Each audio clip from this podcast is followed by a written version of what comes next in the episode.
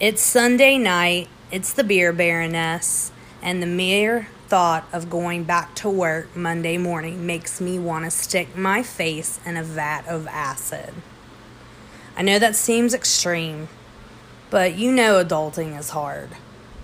I mean, all I want to do is stay home and rewatch seasons 1 through 3 of Stranger Things and savor each Easter egg of goodness to get me through until the inevitable season 4. That's right, I said season 4, damn it. So shout out to you, Lindsay, my sister, who is unsure that there will be a season 4 and wants to challenge me every time I bring it up. I mean, do you even want a season 4 to happen, Lindsay? That's my question. Hope everyone had a great weekend.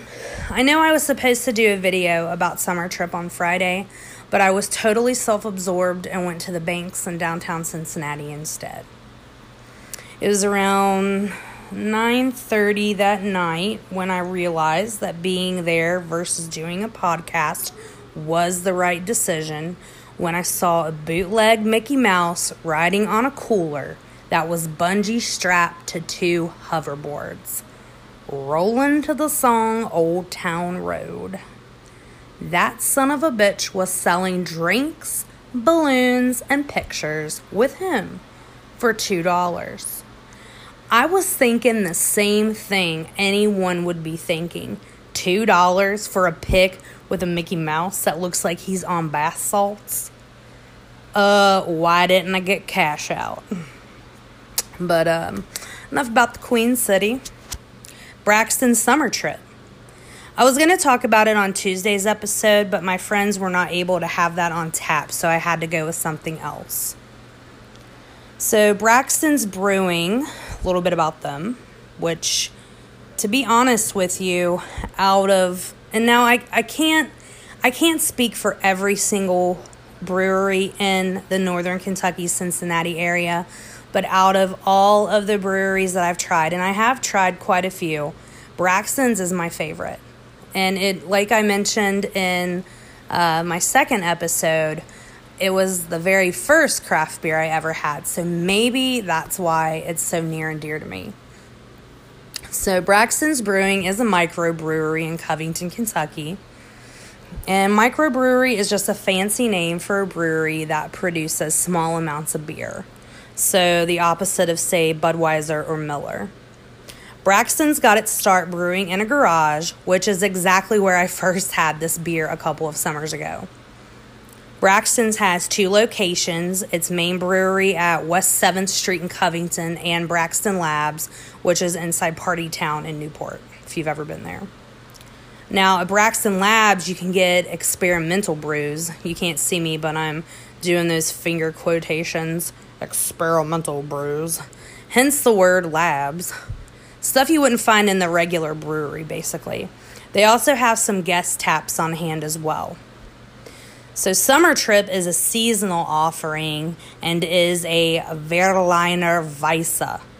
And yes, that's how you say it. Let me say it again. Berliner Weisse.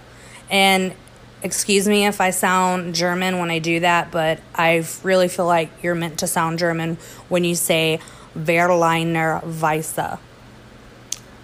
So, yeah, and again, that is how you say it for all my snooty snoot friends out there. And for all my Marlboro Miles friends, it's not Berliner Weiss. It's not a damn semi-truck.